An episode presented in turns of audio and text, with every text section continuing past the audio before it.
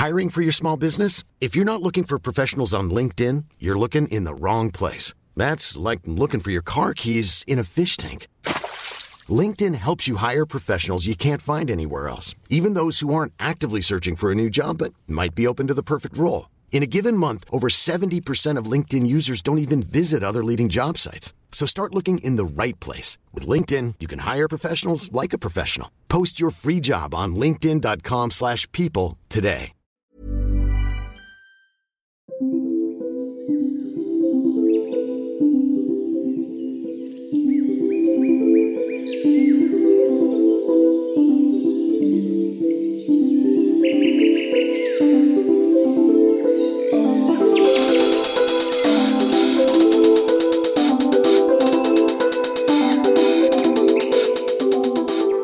Welcome to the White Witch podcast with me, Carly. Hope you are all well, witches.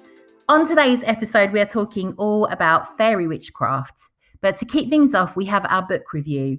And today's book is The Modern Witchcraft Book of Tarot, your complete guide to understanding the tarot, written by Skye Alexander. So, one of my areas of focus for autumn and winter on my holy days, as per the Danielle Dulsky book, The Holy Wild, that we reviewed and that will be covered in the Patreon, is getting to better grips with the tarot. I wanted a book to learn more about the history, different spreads, but also a book I could work with instead of just using good old Biddy Tarot. That's fairly representative of the little book you get with the Rider Waite deck that I had, which I lost a million years ago. I think my deck came with the little book. It's been close to 20 years since I was gifted my first tarot deck that I use regularly. So I bought this book last summer. Such as my aversion to working on my tarot practice, I've only just started reading it now and I love it. I like that it's aimed at witches, as of course, Skye Alexander has also written other witchcraft books, such as The Modern Guide to Witchcraft, which we reviewed on one of the early podcast episodes. She also wrote Witchcraft, The Modern Witchcraft Spellbook, and The Modern Witchcraft Grimoire. I believe she's written one about fairies too. I haven't read any of those. So keen to know if they are worth a read, especially the Grimoire one. So if you have read any of those, please do drop me a message or comment on any of my socials and let me know what you think. Firstly, aesthetically, I love this book. It's hardback. It has some wonderfully rustic, jagged edged pages, which feel like sort of parchment paper. The book's design is gorgeous. I'm all for books that look very old and vintage. So I adored the history of the tarot within this book, but also the outline on divination as a whole, not just tarot. I discovered some really interesting facts. For example, this one all about Fretheas that I'm going to read out to you. Oh no, I've lost my page now. Bear with, bear with, bear with. oh, Fretheas. Celtic oracles known as Fretheas served as prognosticators for the Scots. Four times a year on the first Monday of each quarter, the Frithia would fast, then step outside blindfolded just before sunrise. Upon removing her blindfold, she opened her eyes and interpreted the meaning of the first thing she saw. So, in regards to the history of tarot, we touched a little on that on the episode that my brother was on, this book definitely went into some more detail for me to get a general grasp on it. Nothing too deep, but it went into how it began as a Renaissance card game for the rich and famous. Talked all about Italy's Tarocchi, also how they were used as Islamic card games in the 14th and 15th century with the Mamluk pack that had an important influence on the tarot as we know it. Also, the Spanish card game of love, which was played by Spanish nobility in the 15th century, and it was called Juego de Naipes. The cards were used to tell fortunes and reveal secrets in matters of love. I also found out more about Eliphas Levi, who, of course, we discussed in the Witches Pyramid episode. So I'm going to read you this little section of the book. In the 19th century, a French occultist who called himself Eliphas Levi linked the cards to the large and complex body of Jewish mysticism and theosophy known as Kabbalah. The historic basis for such a connection is questionable. The thousands of pages of Kabbalistic texts make no mention of cards or paintings, and yet the idea remains compelling. The Kabbalah structures itself around the 22 letters of the Hebrew alphabet. The major arcana consists of 22 trumps. The Kabbalah speaks of four worlds of existence and 10 stations on the tree of life, the tarot contains four suits, each with 10 numbered cards and four court cards. This book talks about the language of symbols that are, of course, used within tarot decks, color symbolism, numerology in the tarot, and of course, each individual card and how to use them. There are multiple creative ideas that she poses. It definitely gave me a lot of inspiration. I think one of the key takeaways I took from this book was writing out my question I want to ask the tarot because I find before I'm about to do a spread, I find my question in my head gets a little bit wishy washy before I start. So I've taken to writing out the question I want to ask before I start in the back of my book of shadows and then also writing out what cards I get and my interpretation. I also like the concept she gave about how far forward she believed one could give a tarot reading for. So, in essence, the tarot reading's shelf life. And she said three months. So, I am working with that in mind. I appreciate not everyone will agree with that, but I liked that clarity. For me, it sat well with me to work to three months looking ahead when I'm doing, you know, sort of future tarot spreads.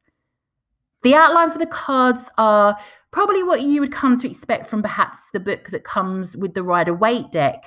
Don't get me wrong, if Biddy Tarot could just bring out a book with all the tarot card descriptions they post, that would be great because to me, that site is the best way I can get to grips with my cards.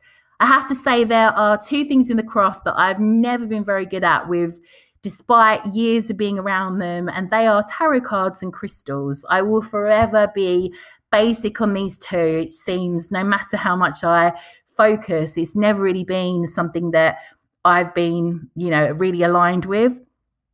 The back section of the tarot book is great. There are 12 different tarot spreads that she provides and a ton of spells that she has included in the book that all utilize tarot cards. And I really liked this. So there were love spells, prosperity, abundance spells, success spells, and miscellaneous spells. And they were all quite nice spells. They didn't expect ridiculous components. I quite liked that section too really like this book as a great way to learn the tarot and in like integrate it into your craft it's one i am now using regularly as i do my daily tarot spreads. I love using biddy tarot but sometimes i feel it ruins my daily practice by whipping out my phone to google. So i do like the concept of working with this book alone. Join me after the break when we talk all about fairy witchcraft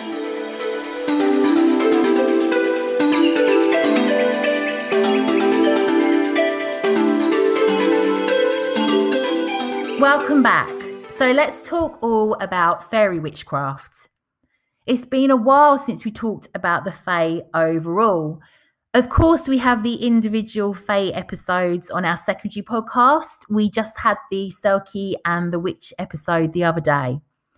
I think what struck me the most in relation to how much the Fae and witches are linked is the quote I mentioned on the Selkie and the Witch episode where an Exmoor cunning man stated that witches are fairies half born in human form, and that has stuck with me, and I like that thought. I've also heard it said that the Fae are the witches' best friends. So, fairy witchcraft includes incorporating the Fae into your magic, so working with them for help or guidance. Some witches will make promises or deals with the Fae and it said that these must be spelled out specifically as fairies are notorious for keeping their word, but will sometimes keep it in a way you do not expect. Talking about spelling it out, you will see for this podcast episode, I have spelled fairy as F A E R Y, instead of the Disney centric version that has been romanticized for small pixie like creatures. During the Victorian era, the fairy image became the one we are familiar with today small winged, angelic beings. However, fairies are said to possess magic and powers like that of deities, and they were often described as being human sized in ancient Celtic societies. There are even a number of stories of fairies marrying and mating with humans, which of course couldn't have been the case if they were smaller than tiny hummingbirds. Fairies are known to be shapeshifters. They can appear as an animal, often as a result of their curiosity of humans. So they have been known to change into deers, badgers, butterflies, birds to get a look at us without freaking us out. One of their many talents are glamours, so their ability to get humans to see what they want us to see. This can also be so we can't see them at all, or even they might wish to give us perhaps some stones, but using a glamour, make this appear to us as though they've given us gold. It's said that if you build a better trust and relationship with them, they are less likely to rely on glamours in a way that could be harmful. So, Fey magic is a form of wild magic. It's an incredibly nature based practice. It can be incorporated with Wicca and other witchy pagan practices. Fairy Wicca is said to consist of all the Wiccan traditions that stress real importance on the Fae and the natural world. It's said that just because we may not be able to see them, it doesn't mean that you shouldn't believe. And a fairy witch is said to be one who has a special affinity to the fairies.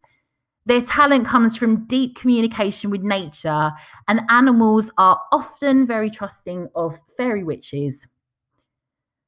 Not all fairies are the same. Generally speaking, fae spirits, they're either considered as spirits of nature who have control over the elements.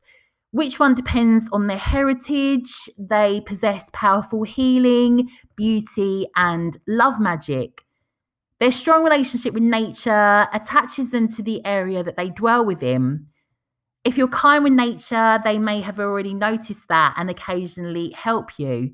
However, other accounts of the Fae I've found believe that nature spirits and fairies are dissimilar and that fairies overall can work with any element and like humans have unique customs, social laws, personalities and taboos. The jury is out, so you might wish to consider what you believe. The word fairy or the fae has become a blanket term for a lot of beings, energies, and phenomena. Fairies are said to be spirits that inhabit a place, live in the nature surrounding it, live in this world and their own realm. They can be unseen, they can be minuscule or unfathomably large and take on characteristics linked to the environment that they live in. Fairies are said to be the intellect behind the living things in nature. Everything, of course, is energy, and it's believed that the energy surrounding and living in nature is fairies. So, one thing I believe or think is working with the Fae is brilliant if you need to tap into perhaps inner child work and adopt a more light-hearted, childlike view of the world. So perhaps visualizing working alongside the spirits of the natural world. One of the reasons I am so keen on the Fae are all the different types that there are, but also the close Celtic links that they have. For example, we've talked about, you know, the English, Scottish, Welsh, Irish medicine women we looked at who have worked with the Fae for help within their healing work. They had, you know, Fae who told them which herbs to use in their healing practices. Many witches have a different take on working with the Fae. I personally straddle the two. It is a very new area for me. I must admit to perhaps not paying it much attention in my practice up till now. It's a mixture of fear and fascination. I'm not sure that I'm brave enough to work with them yet, but that's my personal feelings right now. And to be honest, I have enough going on in my practice to have not got to that stage as yet. I'm not saying I never would, but I definitely believe in them. I have had some weird things happen to me in my house and garden that me and my daughter have always put down to the Fae we believe the Fae have pinched things and we've asked them kindly to return them to us. And it's been a bit of a running tradition for a little while now. I know my daughter definitely believes. As with any kind of magic, the types of energy and spirits you are inviting in need to be accounted for. Just like in nature, there is, of course, light and dark.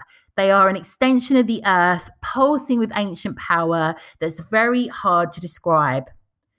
So I read an amazing article on a website called solsticesisters.co.uk where a very experienced Fey witch advised that she had manifested more than she could ever have imagined due to blessings from the Fey folk. She also advised that they had helped her with working with her shadow self in ways she didn't think possible, and this she did alongside working with her deities. So the fairy folk are also known as the good folk. They are ancient beings that are said to have inhabited our lands long before the Celts. Fairies are said to have descended from the Tuatha De Danann, the magical race of gods and goddesses we have referenced on many episodes that resided in Ireland after descending from the sky at Beltane. Due to the fairies' connection with the Tuatha De Danann, many witches who practice fairy magic will often work with the Celtic pantheon.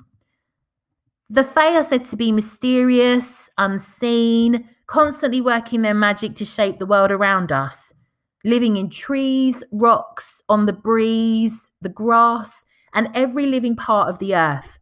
They can show up as wisps of light or stay invisible, only known by the things they move around and leave behind. The Fae incorporates beings such as selkies, mermaids, trolls, elves, gnomes, dragons, a cluster of mythological creatures that can cross the veil into our realm. Some believe the Fae ruled our lands, but once man started to destroy their natural habitat, they crossed the veil into another realm. Like humans, some of the Fae are good and some are said to be bad. There's a lot of grey when it comes to the Fae. It's said that should you meet a fairy that's not so nice, you should assert your boundaries and tell them no. Working with any spirit, you need to clearly lay out your personal boundaries beforehand and have thoroughly researched them before inviting them into your space.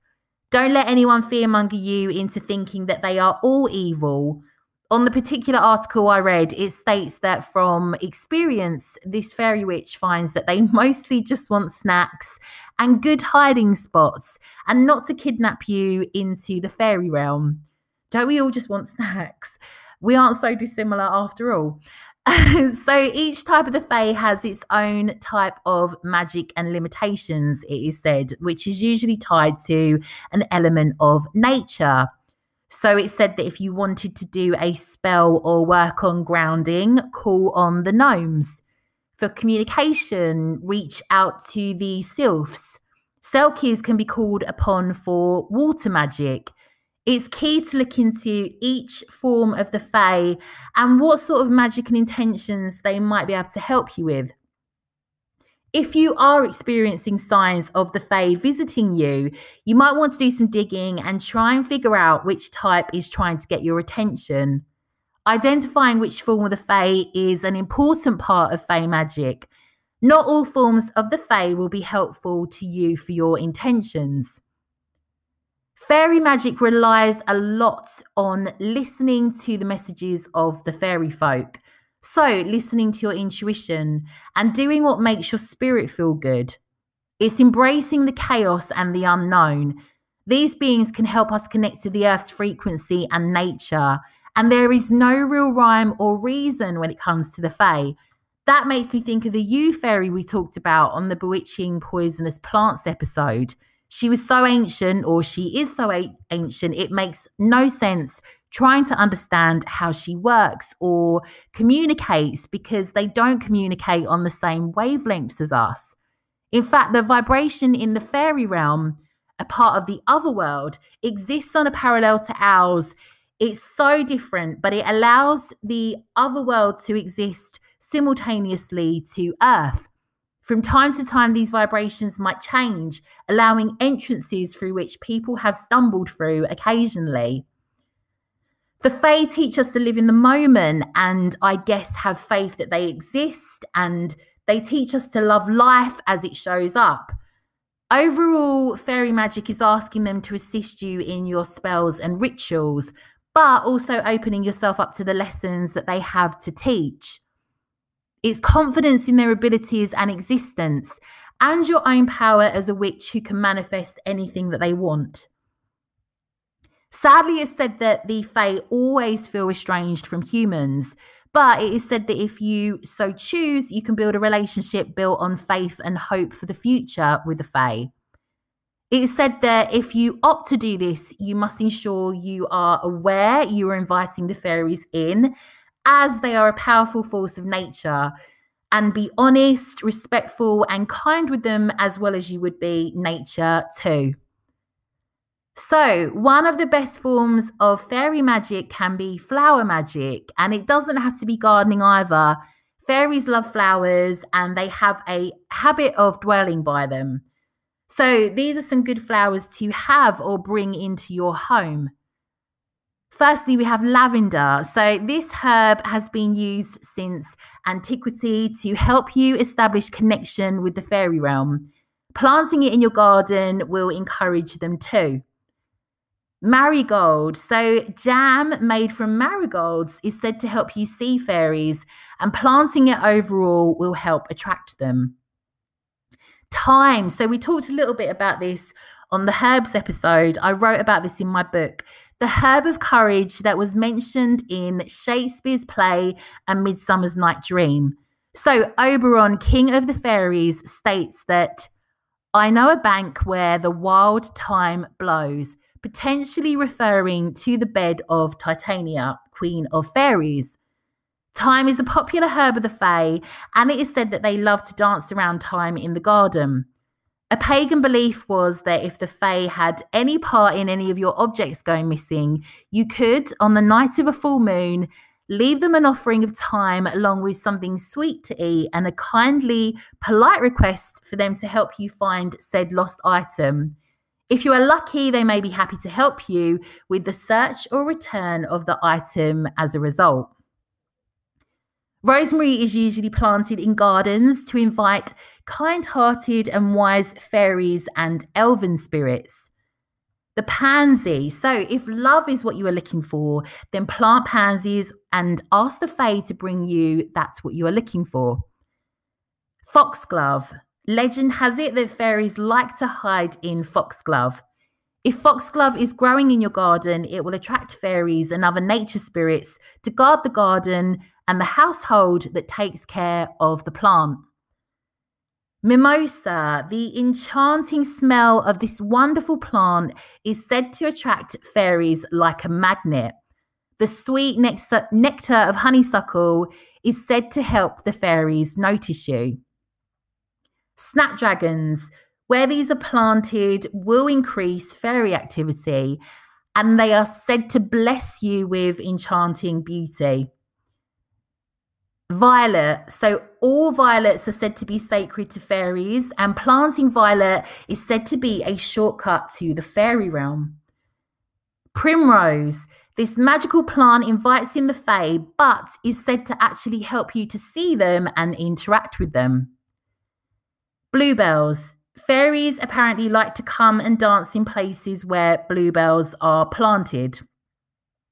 So I appreciate in the northern hemisphere, it is not the time to be planting things, but for our witches in the southern hemisphere, this is your time. You might wish to decorate your altar with pictures or statues of the Fae. Bring a bowl of water and enchant it with some sweet words for the fairies and leave it upon your altar. Fairies love to dwell where water is near, so by the sea, lakes, rivers, and magical bowls of water on your altar. You might wish to refresh the water daily and gift the old water to perhaps your plants or nearby trees.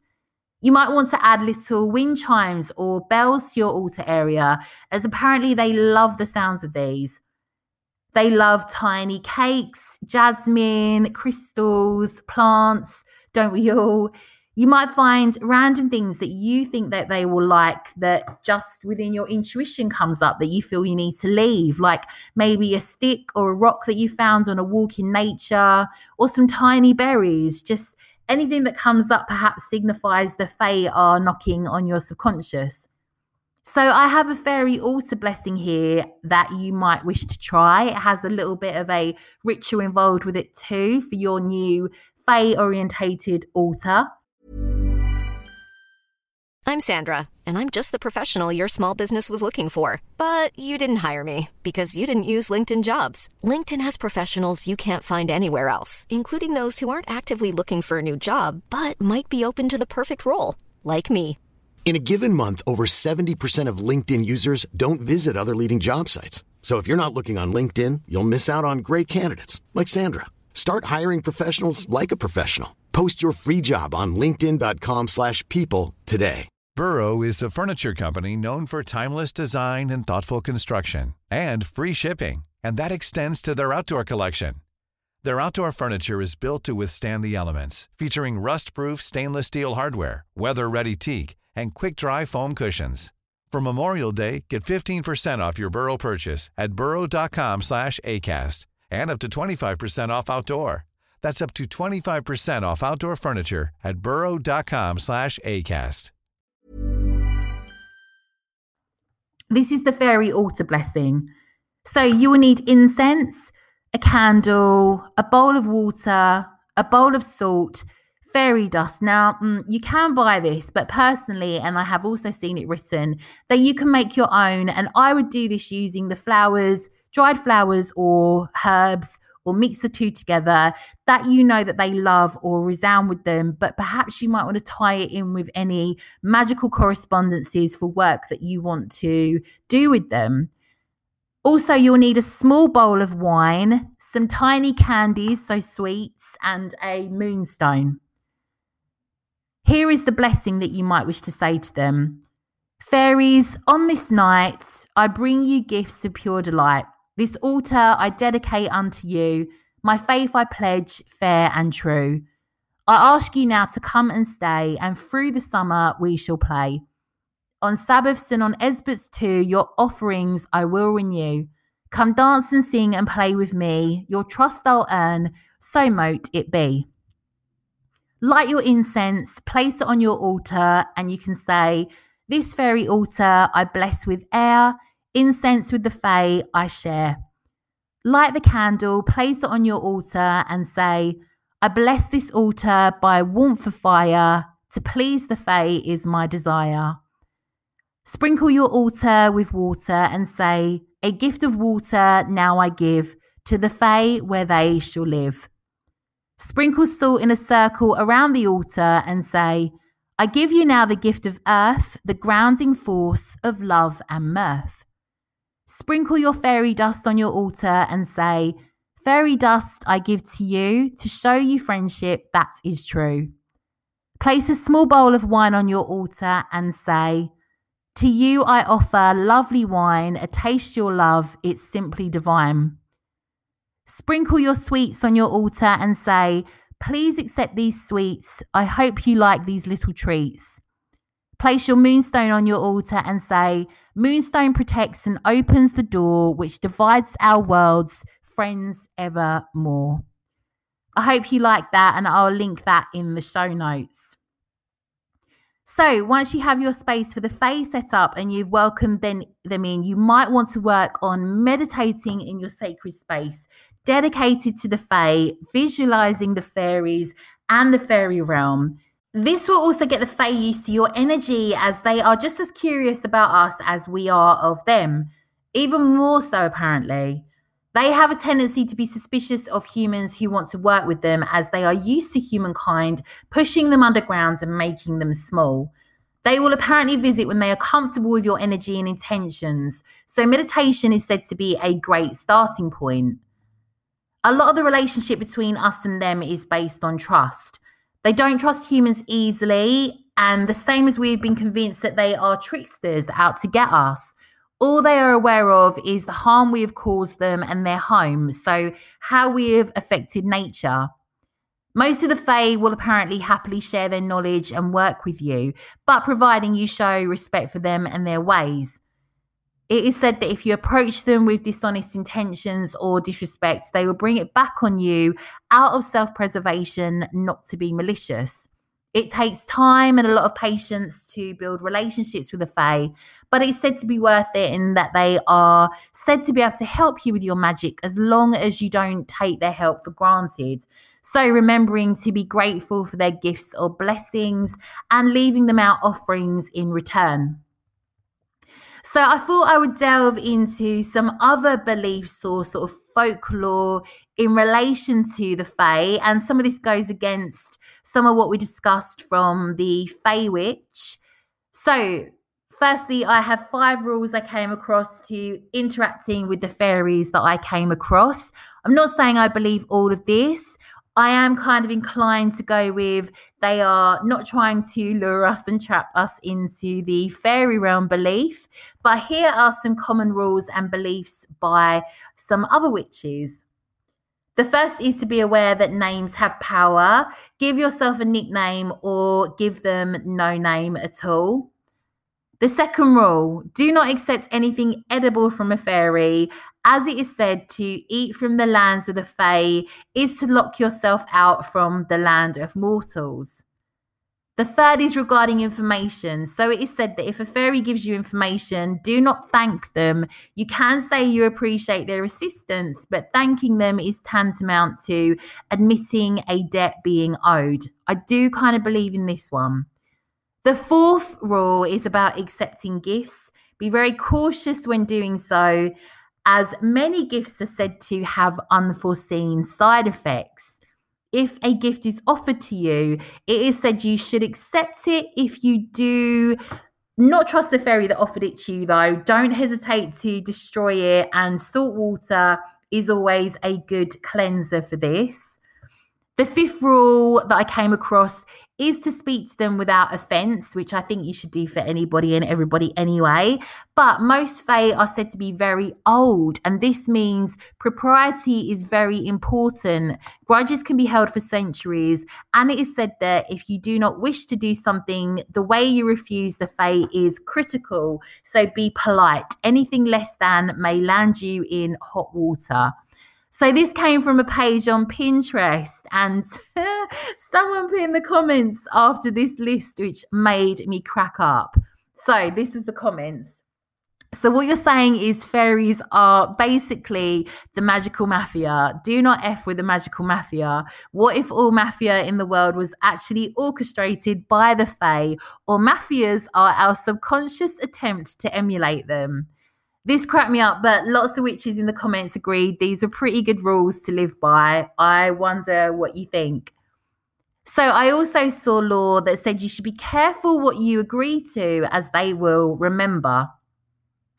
So I might have covered some of these on our earlier Fae episode, but this is a good refresher, and there are definitely some new ones that I have found and thrown in too. So these are ways to tell if a fairy is nearby feeling warm tingles upon your skin. Things go missing and then reappear somewhere else in your home. They will take things because they like them or to get your attention. You see things out the corner of your eye, usually a flash of light or movement. Elf locks. This can be where you have random knots sharp in your hair that have clearly been tied. Finding yourself participating in childlike activities like skipping or swinging on a swing or something like that. You come across random floral scented breezes. You make a habit of starting to bring nature inside. You find yourself admiring insects, and when you find one in your home, you set it free instead of squishing it. Don't ever do that. you find yourself stumbling over fairy circles. You are followed by a crow or raven. You hear mysterious giggling, voices, or music unlike anything you have ever heard on earth. Talking could be ghosts, but with ghosts, it is said that you can normally understand the conversation and they can only muster up the energy to say a few words. The Fae will hold conversations in a language you've never heard before. If you find large patches of clover, especially four leaf clovers, a strong scent of apples, grass, or wild violet, you hear soft chiming bells you see mushroom circles, or you hear strange, haunting, or jovial music. You might want to look into local folklore, which provides insight into the land where you live. Folklore often originates from a time period that predates the disenchantment of the world that came with the emergence of science as we know it today. Perhaps talk to the elderly about stories they might know where you live, Seek out old and ancient books. Search through the internet and databases at your local library relating to myth and folklore for where you live. So, you might want to begin by starting to work with a house fairy. Starting small allows you to learn about working with a Fae because it's not the same as working with deities and human spirits. This will give you experience and wisdom and an ally, and you can gradually expand your network of fairy allies as you build your practice. House spirits have been with the land long before your home was built. Ancient writing and lore all concur that house spirits tend to dwell in or around mainly the kitchen of your home. So, you might wish to dedicate a small space for the house spirit in your kitchen where you leave offerings, perhaps like a bowl of milk or cream that is quite a popular offering for them that you can't really go wrong with.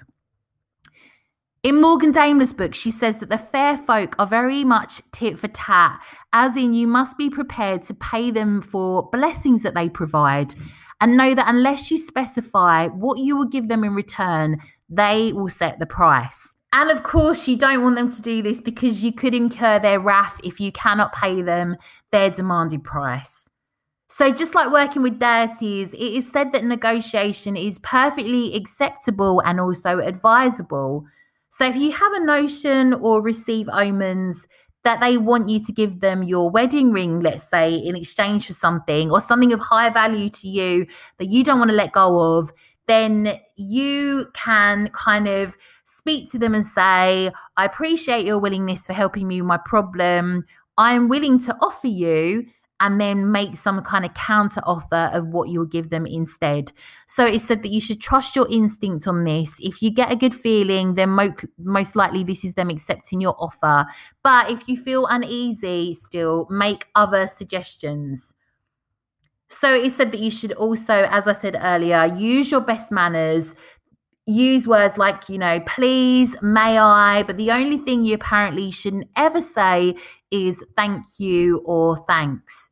The theory with this is that thank you is equivalent to I owe you. Even if you have agreed upon and paid your due for whatever you have asked for, the thank you will give them the notion that you are in their debt. So it is said that you should use instead, like, I appreciate this, or this is exactly what I needed. Fairies apparently hate filth. So if you want to start working with them, it is said that you should clean up your home, attend to the little details, such as taking out the rubbish, clean up the dishes, pick up after yourself and it is offensive to invite in a house spirit to an altar in your kitchen if it is a disgusting space. So I won't be inviting in any anytime soon. I need to get on that. Another point I came across was to never overestimate yourself and that it doesn't matter if you've been a witch for 50 years and that you come from a long line of witches, you'll never be more powerful than a fairy. So basically said like don't get cocky and it is also advised that the fair folk that befriend you would have no hesitation in literally driving you insane and find it hilarious whilst you are like crying and pulling your hair out if they feel that perhaps you've like underestimated them or overestimated yourself. The Fae apparently can bless your life, but they can be mean if offended. So I really like to stick to the other Fae Witch's points about them only being mean if it's for self preservation. I'm conflicted, and I just want to say I'm just giving you this information because it is what I've researched. Like, I am by no means a Fae Witch, I have a huge interest in it. This episode is made up of like a ton of research from loads of different resources that I've gone through to kind of find the points that most stick and are most consistent. So, please like do with it what you will. I'm not trying to tell you what to do in your practice at all as ever. I'm just giving you like examples of the same information that i see that seems consistent Okay, so also you should learn how to protect yourself as what can work against one fairy may attract another. So by starting small and, you know, working with like a house fairy and then building up gradually, you can build your network of fairy allies. And very importantly, apparently, you shouldn't use the word fairy when you are speaking to them, as the F word is one that angers them, same as it angers my mum when I use it. So instead, you should use terms with them such as, and these are words and names that they have been given and they apparently like. So you've got the good neighbours, good people, people of peace, fair family, fair folk, mother's blessings gentry, and the noble people. So I've got some offerings for the Fae, and this is a bit of an increased list from the one that I gave you on the original Fae episode. So you might wish to leave these at magical places around you, such as by mushroom rings, tree hollows, and streams. And of course, if you're starting out, you want to try and work with like a house spirit, house fairy, of course, somewhere allocated in your kitchen. So we have milk. Milk and cream is like said, said to be the one that you can't go wrong with. You've also got honey, and honey acts like a magnet. They are said to love it and they use it in several recipes and magic potions. Fairy magic has several spells where honey is required. Offer a small bowl of honey to them, and you can ask them if they will come. And just say words that come to your heart. You might wish to ask for friendship, love, faith, magic, hope, and healing. When it comes to any spell work that you do with them that involves honey.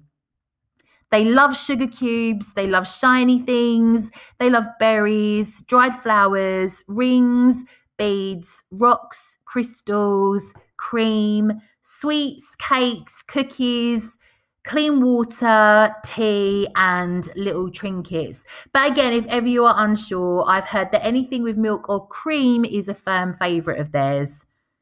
So pay attention to your instincts. If something tells you you are not welcome when it comes to the Fae, whether it be just a change in wind direction, sudden darkness, or animals nearby being hostile, it is said that you should leave and, you know, try and stop your magical workings, what you're doing. Like, don't push it.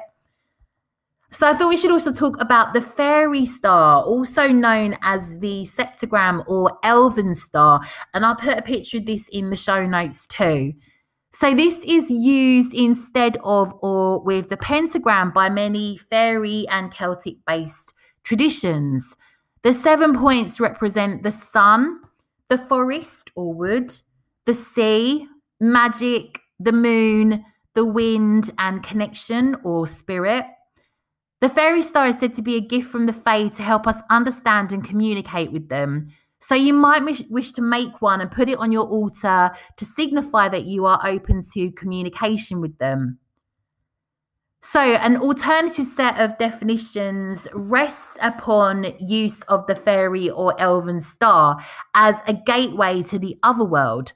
Each point of the star is one of the entrances to the fairy realm, a pathway or the seven rays of manifestation of the higher self as follows. So, the first point of the star is said to stand for power, personal will, and determination. Second point of the star, unconditional love, wisdom, and growth. The third point relates to knowledge and intelligence. The fourth point of the star relates to harmony and tranquility. The fifth point relates to powers of mind and science. The sixth point relates to devotion and honesty. The seventh, seventh point, magic. The points blend with each other, nurturing and joining us as one with the universe, bestowing personal and spiritual transformation.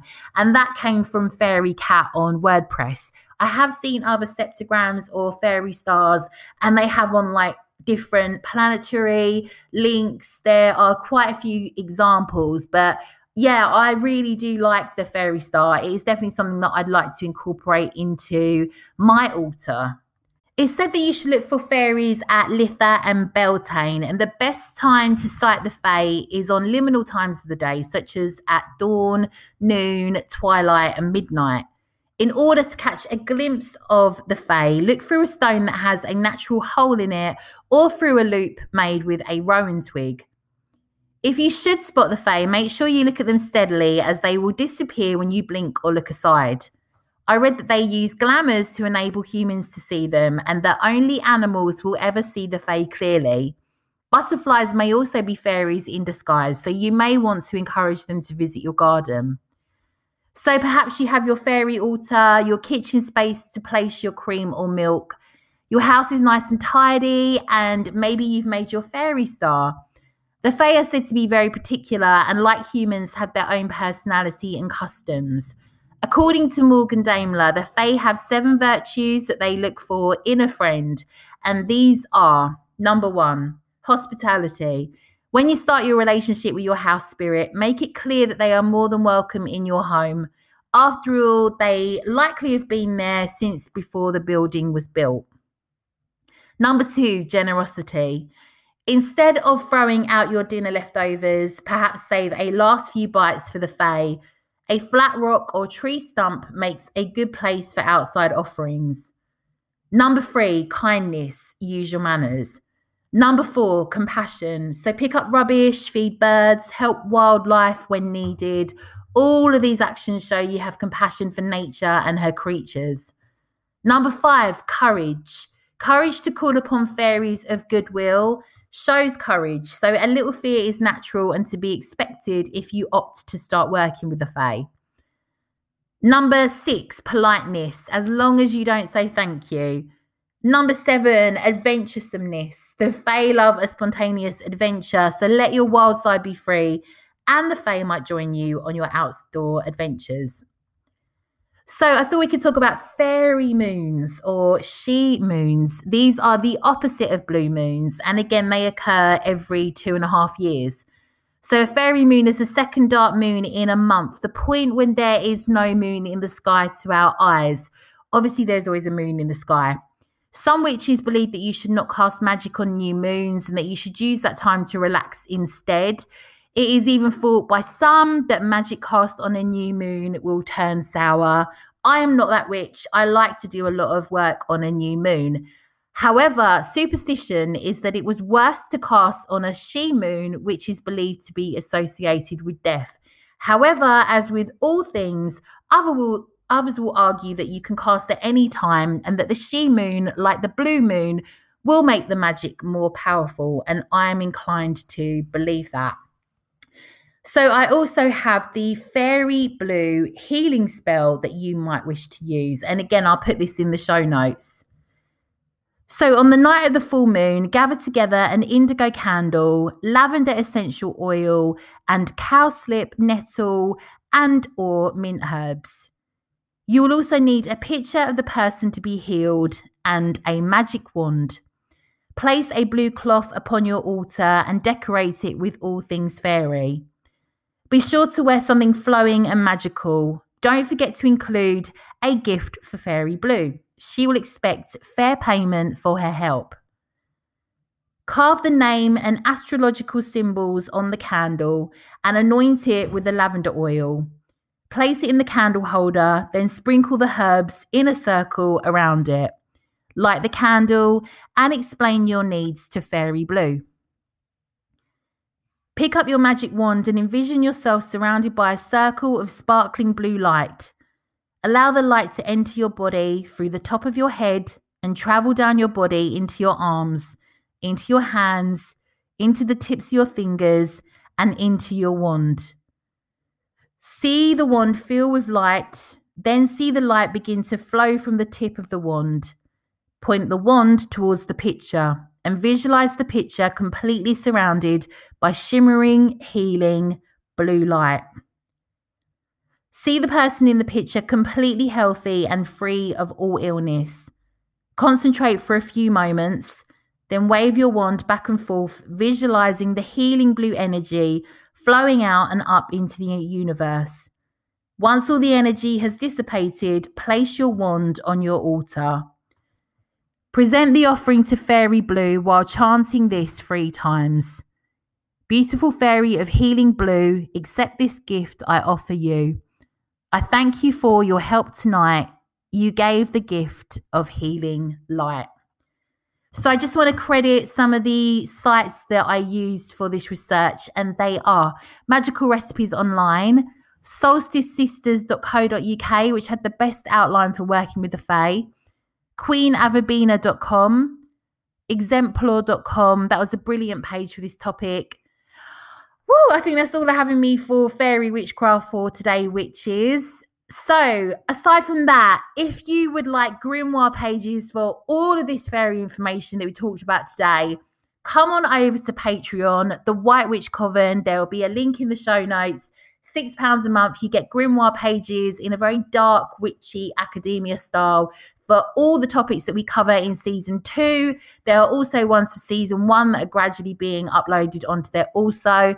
But there is a ton of extra witchy content. You also get an exclusive Patreon episode every month witchy chat in the witchy community that we have. All of the witches are absolutely lovely. There's some beautiful souls in there. We are learning so much from one another. It is only £6 a month. You can cancel at any point if you ever felt the need to. You are not tied into it for life. And yeah, come on over. You can ask lots of questions about your craft. You'll have people to connect with. We are all in the same witchy boat. If you feel the call to, I'd be ever so grateful if you could leave me a review on Apple Podcasts. It means that other witches can find the show. You can find me on Instagram at The White Witch Company. I'm over on Facebook, The White Witch Company, and my email address is carly at thewhitewitchcompany.co.uk. I'm really excited because this week I had the final cover for my book, The White Witch's Book of Healing. I have been told that this should be out in October, so I'm going to be telling you a bit more about that shortly. I'm super excited. It was really emotional. I love the cover. I can't wait to show you all what's been going on in the, you know, behind the scenes. But aside from that, I will catch up with you all soon on our next episode lots and lots and lots of witchy love.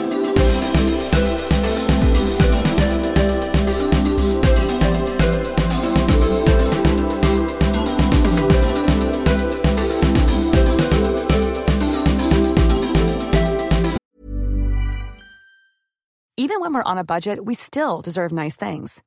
Quince is a place to scoop up stunning high end goods for 50 to 80% less than similar brands.